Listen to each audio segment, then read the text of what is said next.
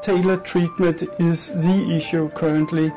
Uh, we work very closely with the phase one unit where we actually uh, are trying to decide whether um, uh, deep sequencing of tumors will provide data that can be used for the treatment of the patient and whether it will improve survival in the long run.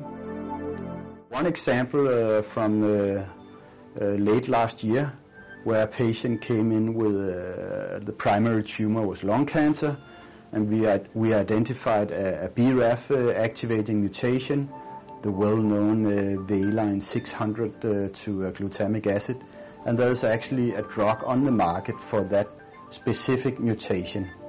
Normally, the patient uh, should have a, melanoma to receive the drug, but here the patient had uh, lung cancer. And uh, the patient was uh, offered the vemurafenib, which is a drug against this uh, BRAF activating mutation, and uh, the patient responded very well on the drug the, patient is still alive today and we uh, cannot detect uh, the mutation in the free circulating uh, DNA. So it's a, very uh, good and happy uh, story.